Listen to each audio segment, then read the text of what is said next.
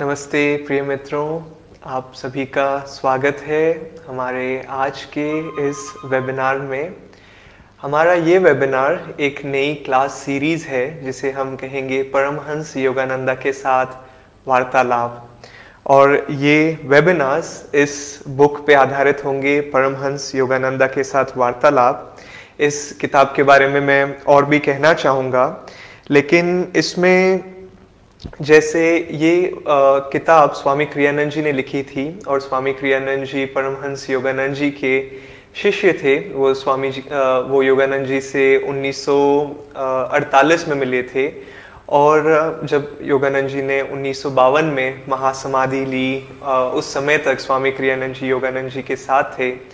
और काफ़ी बार योगानंद जी ने स्वामी क्रियानंद जी को बार बार कहा कि मेरे ये शब्द जो मैं बोल रहा हूँ उन्हें लिखो। और स्वामी क्रियानंद जी कहते हैं कि जब कोई व्यक्ति ऑटोबायोग्राफी ऑफ़ योगी या एक योगी की आत्मकथा पढ़ता है जो मुझे लगता है आप में से कई लोगों ने पढ़ी होगी जो ये पुस्तक है आ, स्वामी जी ने कहा कि जब कोई ये पुस्तक पढ़ता है तो लोग प्रेरित तो होते हैं लेकिन वो सोचते हैं कभी कभार एक व्यक्ति सोच सकता है कि अरे योगानंद जी कितने भाग्यशाली थे कि उन्हें हर सही समय पे अलग अलग संतों से मिलने का मौका मिला। लेकिन स्वामी जी कहते हैं कि योगानंद जी शुरू से ही अपने जन्म से ही एक महान आत्मा थे एक अवतार के रूप में जन्म लिए थे। और बाकी जो संत संतों से योगानंद जी मिलते थे स्वामी क्रियानंद जी का कह, कहना था कि उन्होंने अपनी खुद की ऑटोबायोग्राफी में, आत्मकथा में तो योगानंद जी ने एक अपने आप को बड़े ही विनम्र रूप में, एक भक्त के रूप में प्रकट किया। लेकिन कई बार जिन संतों से योगानंद जी मिलते थे, वो उनसे एडवाइस मांगते थे। और क्या बुलाते थे वो परमहंस योगानंद को? छोटो महाशय, अब आप मुझे बताइए कि हाँ हम छोटो तो काफ़ी छोटे बच्चों को बुलाते हैं, लेकिन महाशय ये शब्द कितने छोटे बच्चों के लिए यूज़ करते हैं? तो हमें पता चलता है कि कैसे योगानंद जी शुरुआत से ही एक आध्यात्मिक महापुरुष थे और वो इस पृथ्वी में जन्म लिए क्योंकि वो एक नई किरण, आशा की एक नई किरण, आध्यात्मिक मार्ग पे क्रिया योग के रूप में एक नई किरण लेके आए जो विश्व भर से उन्होंने इन तकनीकों को बांटा। तो बातें हैं इस किताब के बारे में। ये किताब स्वामी क्रियानंद जी ने क्यों लिखी, कैसे लिखी? क्योंकि आप देख सकते हैं स्वामी क्रियानंद जी साढ़े तीन साल थे परमहंस योगानंद जी के साथ में। और एक समय था जब 1950 में 1950 के शुरुआती महीनों में योगानंद जी को आभास होने लगा कि अब उनका जो जीवन का बाहरी कार्य है, जो बाहर जाके लेक्चर देना अलग अलग शहरों में जाना अलग अलग जगहों पे जाना उन्हें महसूस हुआ कि वो कार्य अब हो चुका है। अब उनका उद्देश्य था कि कैसे उनके शब्दों को किताबों में लिखित रूप में वो लेके आ सकते हैं, ताकि उनके शरीर को त्यागने के बाद में भी, शरीर को छोड़ने के बाद में भी उनकी जो शिक्षाएँ हैं, जो उनके शब्द हैं, वो दूर दूर तक फैल सके। और उसमें एक सबसे महत्वपूर्ण कार्य था भगवत गीता का जो इंटरप्रिटेशन है वो। और उनका एक मिशन था भगवत गीता का जो एक नए रूप से इंटरप्रेट करना। और योगानंद जी ने सोचा कि मुझे इसमें एडिटिंग की मदद लगेगी तो मैं किसे बुलाऊं अपने साथ एडिट करने के लिए? क्योंकि योगानंद जी एकांत में जाने वाले थे, उधर लॉस एंजलिस जहाँ योगानंद जी रहते थे, वहाँ पे 29 पाम्स करके एक रेगिस्तान है, डेजर्ट रिट्रीट थी योगानंद जी की, जहाँ कोई आता जाता नहीं था, बहुत ही शांत जगह थी और योगानंद जी अपना समय वहाँ पे बिताने वाले थे अपनी भगवत गीता लिखने में। भगवत गीता का जो इंटरप्रिटेशन है वो लिखने में। तो योगानंद जी ने प्रार्थना में अपने ध्यान में दिव्य माँ से पूछा कि, दिव्य माँ, मैं किसे लेके जाऊँ? और स्वामी क्रियानंद जी का चेहरा प्रकट हुआ, जिसे योगानंद जी उस समय वॉल्टर करके बुलाते थे। और योगानंद जी ने उनके सारे शिष्यों के सामने बताया कि वॉल्टर, मैं तुम्हें अपने साथ लेके जाने वाला हूँ मेरी गीता को लिखने के लिए और उसकी एडिटिंग करने के लिए। और सब लोग थोड़े आश्चर्यचकित थे क्योंकि स्वामी जी ने इतना समय नहीं बिताया था योगानंद जी के साथ में जितना अन्य शिष्यों ने बिताया था। कुछ लोग योगानंद जी के साथ 20 सालों से थे 30 सालों से थे। और उन्हें थोड़ा आश्चर्य आश्चर्य हुआ और योगानंद जी ने सबका मन पढ़ते हुए और स्वामी जी का भी मन पढ़ते हुए कहा कि मैंने दिव्य माँ से पूछा कि मैं किसे लेके जाऊँ और वॉल्टर तुम्हारा चेहरा मेरे सामने आया और मैंने कंफर्म करने के लिए और दो बार दिव्य माँ से पूछा कि मैं किसे लेके जाऊँ और उस समय भी तुम्हारा ही चेहरा आया। तो इसीलिए मैं तुम्हें लेके जा रहा हूँ।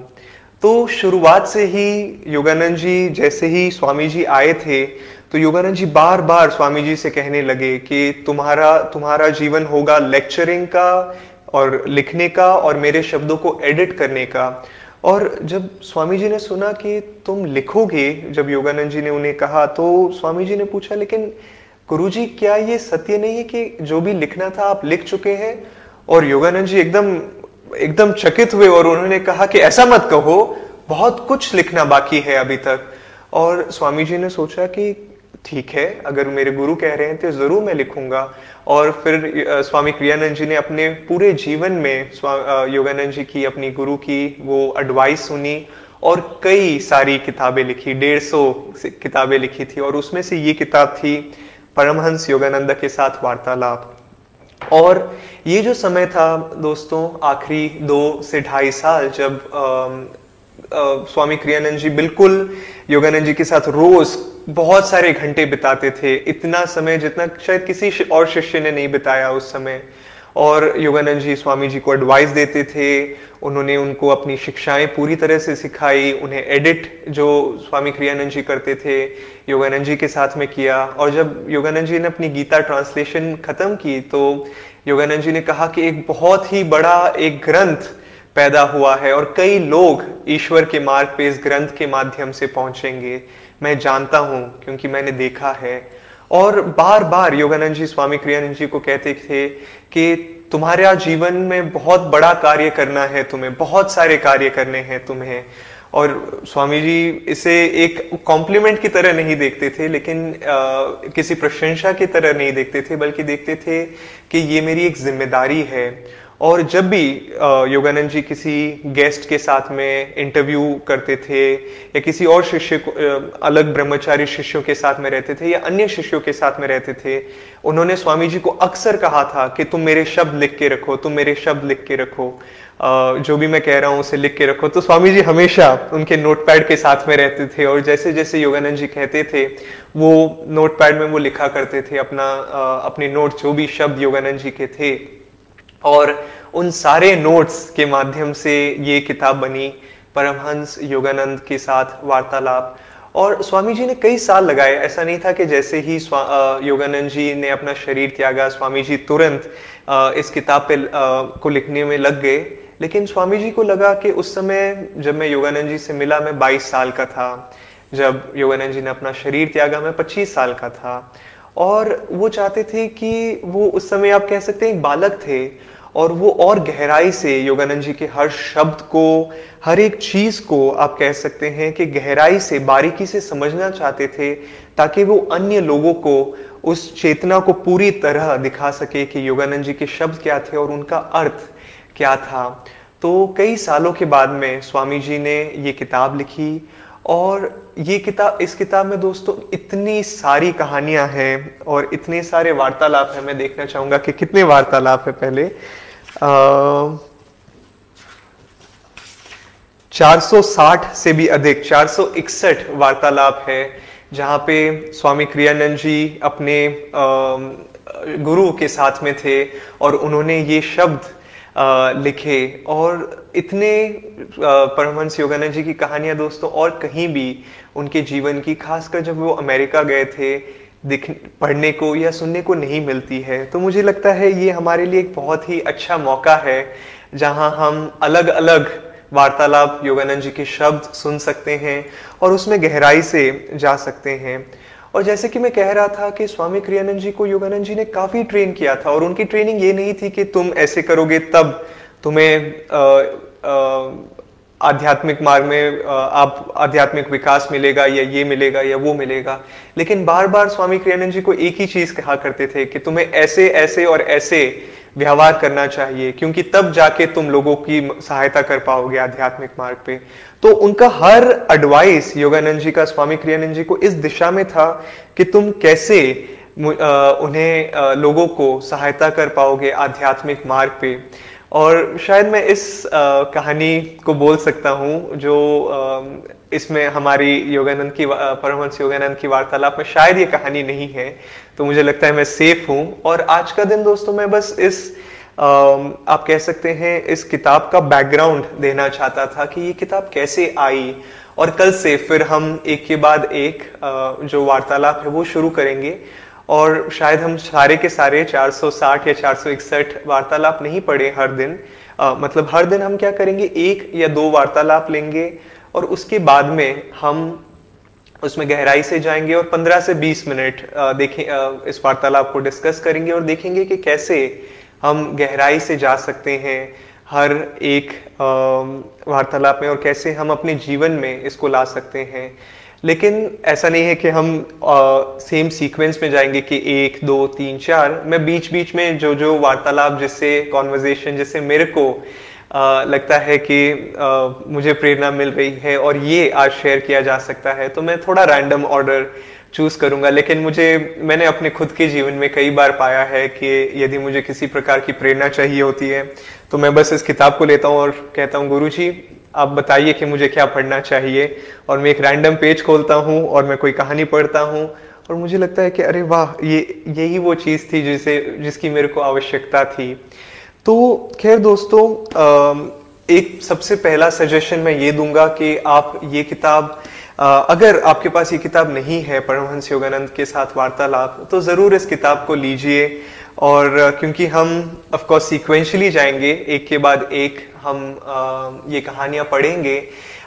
लेकिन आपको वेट करने की ज़रूरत नहीं है ये कहानियाँ पढ़ने के लिए। ये जो सत्संग है, हमारे लिए मौका हो सकता है साथ में गहराई में जाने के लिए, लेकिन आप खुद भी इन वार्तालापों को लेके, खुद ध्यान में कुछ कॉन्वर्जेशंस को, योगानंद जी के शब्दों को लेके जा सकते हैं और देख सकते हैं कि कैसे आप इससे प्रेरणा पा सकते हैं। और मैं ये कहानी बताना चाहता था योगानंद जी की चेतना के बारे में और कैसे उन्होंने स्वामी जी को ट्रेन किया और कैसे उन्हें सिर्फ़ यही किताब नहीं, लेकिन डेढ़ सौ किताबें लिखने के लिए प्रेरणा या गाइडेंस दी। और ये कहानी है जब स्वामी क्रियानंद जी को योगानंद जी ने मिनिस्टर बनाया, जो शब्द वहाँ आचार्य के लिए यूज़ किया जाता है अमेरिका में। और स्वामी क्रियानंद जी को एक व्यक्ति ने जब सत्संग दे रहे थे, सत्संग के बाद में एक व्यक्ति आया और स्वामी क्रियानंद जी ने उनसे कहा कि मैं ये लेक्चर देने वाला हूँ बुधवार शाम को, ऐसे करके उन्होंने कुछ कहा होगा। तो इस व्यक्ति ने कहा कि अच्छा उस अगर आप सत्संग दे रहे हैं तो मैं ज़रूर आऊँगा। तो स्वामी क्रियानंद जी को जो उनके शब्द थे, वो थोड़े सिंसियर नहीं लगे। स्वामी क्रियानंद जी को पता था कि वो व्यक्ति नहीं तो भी आता। तो ये बोलने की क्या आवश्यकता थी कि क्योंकि आप सत्संग दे दे रहे हैं तो मैं अवश्य आऊँगा। तो स्वामी जी ने कहा कि चलो ठीक है मैं आ, आ, उन्हें अनुचित लगा आ, जब इस व्यक्ति के शब्द तो स्वामी जी ने उत्तर में भी एक अनुचित बात कही अगर तुम आ ही रहे हो तो क्यों ना तुम लोगों की जेब चेक करो कि उनकी जेब में कचरा तो नहीं भरा हुआ है? और ये आप सोच सकते हो कि कितनी अनुचित बात है कहने की और उचित नहीं थी ये बात कहने के लिए। तो खैर ये किस्सा खत्म हुआ और स्वामी जी कई बार योगानंद जी के साथ में आ, समय बिताया करते थे जैसे कि मैं कह रहा था। तो एक दिन स्वामी जी ने गेस्ट जो योगानंद जी के साथ में थे उनको खाना खिलाया योगा पॉस्चर्स यो, स्वामी क्रियानंद जी डेमोन्स्ट्रेट करते थे। और यहाँ भी एक बहुत ही दिलचस्प कहानी है। मैं थोड़ा सा कहानी से डाइवर्ट होऊँगा कि स्वामी क्रियानंद जी कहते थे कि वो खुद अपने आप कभी भी जो योग आसन है मुश्किल से मुश्किल नहीं कर पाते थे शुरुआत में। और उन्होंने अमेरिका में उस समय इतना प्रचलन भी नहीं था योगासन करने का।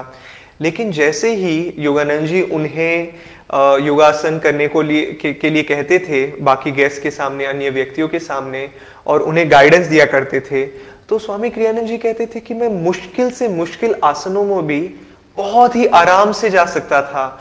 और इतना आराम से कि काफ़ी बार तो उनके फ़ोटोज़ लेके मैगजीन्स में छपा करते थे कि इतनी प्रॉपरली वो आसन कर पाते थे। और स्वामी क्रियानंद जी कहते थे कि ये इसलिए हो पाता था क्योंकि मेरे गुरु की चेतना मुझे मदद करती थी उसमें। और दोस्तों, हम अक्सर अपने जीवन में पाएँगे कि आप भी अपने जीवन में, यदि आपके गुरु हैं कोई, यदि योगानंद जी आपके गुरु हैं तो आप अपनी चेतना को जितना खोल के रखेंगे, उतना वो आपकी जीवन में सहायता कर पाएँगे। जितना चाहे कोई कठिन कार्य भी क्यों ना हो स्वामी क्रियानंद जी के खुद के जीवन में वो कई बार किसी पुस्तक को लिखते थे और उन्हें लगता था कि अरे, इस पुस्तक को लिखने के लिए समय नहीं है मेरे पास, लेकिन मैंने कमिट कर दिया है। मैंने कह दिया है कि मैं इस तारीख तक इस पुस्तक को दूँगा। और स्वामी क्रियानंद जी कहते थे कि अच्छा मैं नहीं कर सकता हूँ, लेकिन ईश्वर और गुरु मेरे माध्यम से कर सकते हैं। और तुरंत उन्हें सारी लाइंस मिल जाती थी, सारे शब्द मिल जाते थे, सारी कहानियाँ मिल जाती थी जो उन्हें उस किताब को लिखने के लिए चाहिए होती थी। और फट से वो उस किताब को पूर्ण कर देते थे। अब हम, हमारी पहली कहानी पे वापस आते हैं कि इस दिन स्वामी क्रियानंद जी इस किस्से के बाद में स्वामी क्रियानंद जी योगानंद जी के साथ में थे और उन्होंने गेस्ट को यू नो खाना खिलाया, उनसे बात की और जैसे गेस्ट सारे चले गए, स्वामी क्रियानंद जी योगानंद जी के साथ में बैठे। और स्वामी क्रियानंद जी जैसे ही जो वॉल्टर था, स्वामी जी का नाम उस समय तो उन्होंने कहा योगानंद जी से बात कर रहे थे तो योगानंद जी ने वॉल्टर को कहा कि, वॉल्टर, जब तुम कांग्रेगेशन मेंबर्स के साथ में हो, गुरु भाइयों के साथ में हो, तब तुम उचित होगा कि तुम कचरे के बारे में बात न करो। ये उचित नहीं है कि तुम इस प्रकार बात करो। ये आप कह सकते हो कि सभ्य नहीं है लोगों के साथ में बात करना। और स्वामी क्रियानंद जी आश्चर्यचकित हो गए कि गुरुजी आपको पता था? और क्योंकि बहुत कम कम समय हुआ था और ये बात सिर्फ़ इस मेंबर के साथ में और क्रियानंद जी के साथ की बात थी और किसी ने इस बात को सुना नहीं ये मेंबर योगानंद जी से मिला नहीं। तो स्वामी क्रियानंद जी आश्चर्यचकित हो गए कि आपको ये बात कैसे पता कि मैंने कचरे के बारे में बात की इस आ, मेंबर से? और स्वामी क्रियानंद जी से पूछा कि आपको पता था गुरु जी योगानंद जी से पूछा। तो योगानंद जी ने कहा कि हाँ मुझे तुम्हारा हर एक ख्याल पता है। और ये बात दोस्तों सिर्फ़ स्वामी क्रियानंद जी के जीवन की बात नहीं थी, लेकिन एक महान गुरु जिसकी चेतना ईश्वर के साथ में हो चुकी है, उनके शब्द हर एक, वो हर एक अपने शिष्य की चीज़ें जानते हैं उनका हर एक ख्याल जानते हैं। योगानंद जी कहते थे कि जब आ, मेरे शिष्य सोते हैं तो मैं उनके हर ख्याल देख सकता हूँ। लेकिन मैं उनके ख्यालों में ज़्यादा जाना नहीं चाहता हूँ क्योंकि मैं उन्हें उनकी प्राइवेसी भी देना चाहता हूँ। आप आप सोचिए कि अगर हमारे कोई भी ख्याल सारे पढ़ सके तो हमें कितना अनकंफर्टेबल फील होगा। हमें थोड़ी हिचकिचाहट होगी कि अरे मेरे मेरे हर ख्याल कोई सुन पा रहा है। लेकिन स्वामी क्रियानंद जी का ये रिएक्शन नहीं था। स्वामी क्रियानंद जी ने अपने मन में सोचा कि, अरे वाह, मेरे गुरु मेरा हर ख्याल सोच सकते हैं या जानते हैं। तो ये तो बहुत ही अच्छी बात है, क्योंकि यदि मेरे गुरु मेरा हर ख्याल जानते हैं तो इसका मतलब वो मुझे करेक्ट कर सकते हैं, वो मुझे मार्गदर्शन दे सकते हैं। और उसी प्रकार स्वामी क्रियानंद जी कभी नहीं झिझके कि मैं कोई गलती कर रहा हूँ तो मैं आशा करता हूँ कि मेरे गुरु ने ये मेरी गलती नहीं देखी। लेकिन बल्कि वो खुश थे कि मेरे गुरु मेरी गलतियाँ देख रहे हैं, मेरे हर ख्याल को सोच सकते हैं, मेरे मेरे हर गलत ख्याल को सोच, देख सकते हैं और उसे फिर सही कर सकते हैं और मार्गदर्शन दे सकते हैं। और दोस्तों, उसी प्रकार क्यों ना हम अपनी चेतना को, अपने गुरु की चेतना के लिए खुला रखें और आने वाले दिनों, हफ्तों और किसे पता, महीने हम इस किताब में इन वार्तालापों को वार्तालापों को लें और इनमें गहराई से जाएँ और इसका पूर्ण रूप से आनंद लें। तो फिर से मैं इस किताब को दिखाना चाहूँगा कि इस किताब पे आधारित होगी हमारी ये क्लासेस। ये हर मंगलवार से शुक्रवार हम शेयर करेंगे सुबह नौ से सवा नौ या नौ बीस या उससे थोड़ा ज़्यादा। देखते हैं, हर एक वार्तालाप अलग अलग होता है। कुछ में शायद ज़्यादा बात करने की आवश्यकता हो, ज़्यादा चर्चा की आवश्यकता हो। कुछ में शायद सिर्फ़ शब्द सुन के ही काफ़ी हो हमें कि हम इसमें कैसे प्रेरणा ले सकते हैं। और अंत में मैं फिर से वापस बोलना चाहूँगा दोस्तों कि यदि आपके पास ये पुस्तक नहीं है तो ज़रूर इस पुस्तक को ले लीजिए, क्योंकि इसमें 460 से अधिक वो वार्तालाप है, जिसमें हम काफ़ी बार तो मैं एक वार्तालाप लेता हूँ और फिर उसके बाद में उस उन शब्दों को लेके ध्यान में बैठ जाता हूँ और काफ़ी प्रेरणा मिलती है मुझे। और यदि आपको डिटेल्स चाहिए है चाहिए इस पुस्तक के संबंधित तो हम आपको शायद हमारे चैट बॉक्स में डाल सकते हैं या आप हमसे हमारे मैसेज में संपर्क कर सकते हैं और हम आपको डिटेल्स दे सकते हैं आ, इस पुस्तक को लेने के लिए। तो उसी के साथ दोस्तों आपका बहुत बहुत धन्यवाद। आज हमारे साथ इस सत्संग में भाग लेने के लिए और हम फिर आपसे कल मिलेंगे परमहंस योगानंदा के साथ वार्तालाप में। नमस्ते।